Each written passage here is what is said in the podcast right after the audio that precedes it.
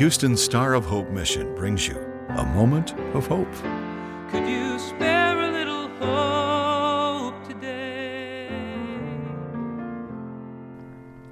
The best way not to worry about your problems is to stop focusing on the problems and focus on the problem solver.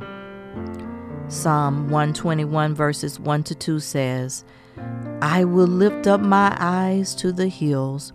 From where does my help come?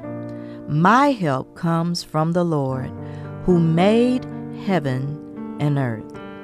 If God made heaven and earth, then surely He can solve whatever problems you have.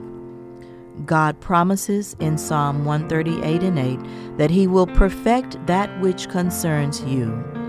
So remember, focus on the problem solver and praise Him in advance for His perfecting power. This is Geneva Devon.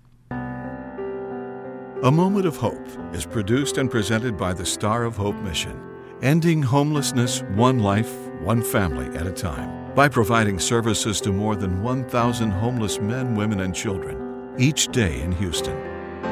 Could you spare a little hope today?